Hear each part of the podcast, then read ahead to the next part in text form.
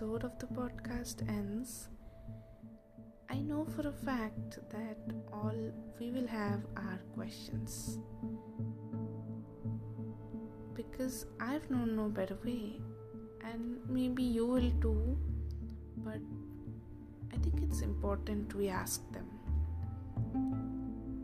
Hi everyone, I am Anindita, and welcome back to my podcast.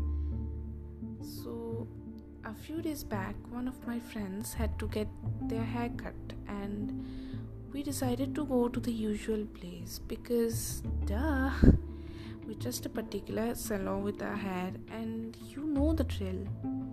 So, yeah, we went to this place and were asked to wait for a while until this hairstylist guy comes back from wherever he was. Now, this salon is a unisex one and it is not one of those basics. I mean, I for one would not call it basic because it has all of those hairstylists doing your hair and styling it and yeah, whatever you call it, all of that. Anyway, so we got into waiting, and this guy who was supposed to cut the hair took a lot more than a while to come back by the time many people came in, asked about their various services and offers, and I listened to all of them with a keen. I mean, obviously, I had nothing better to do. After some time, two more men came in, and evidently enough, they got everybody's attention in the salon. I think the reason being both had absolutely contrasting appearance, like one did not belong with the other. One of them was a pretty handsome gentleman, and the other was a man in his late 60s, possibly. And as far as I remember, his nails were black, like they were painted, except that they were not. It was plain black, as black as it can get, and his face was dry and pale and yellow, and he kept looking back, back at the door, uh, maybe wanting to run away, away from that place. I don't know.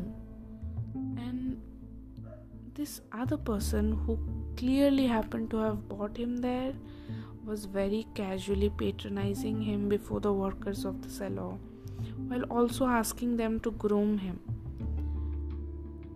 And I mean, I couldn't care less about his privilege, but this old man had my undivided attention.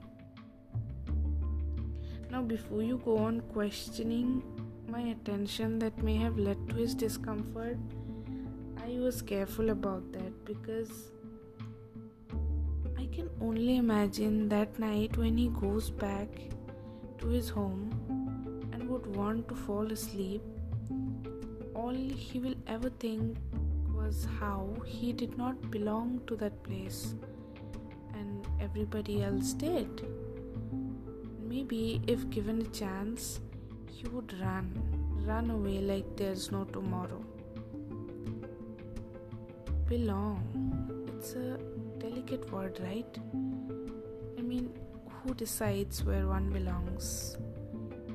You, me, God, who? As a kid, I used to always feel this discomfort while watching this particular scene from Tare Zameen Par. I mean, bear with me, I, I assure you it will make sense to you.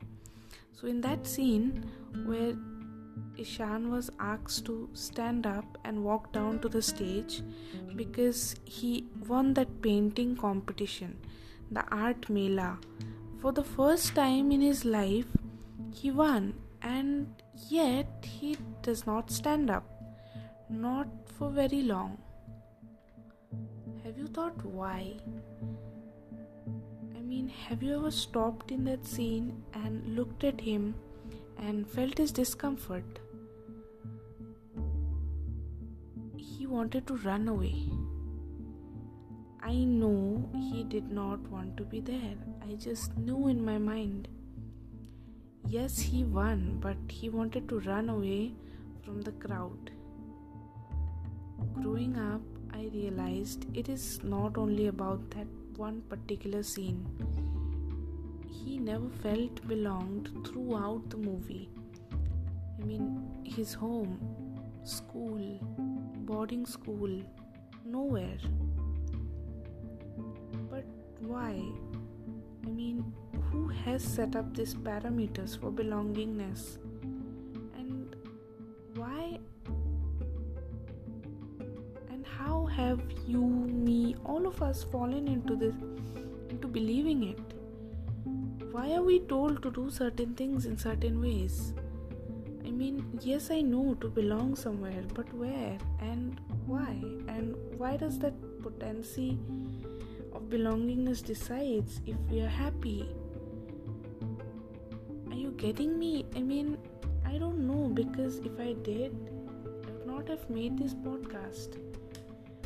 But I think I do know that we all belong, all of us somewhere, someplace, and each day that we wake up, we get a mile closer.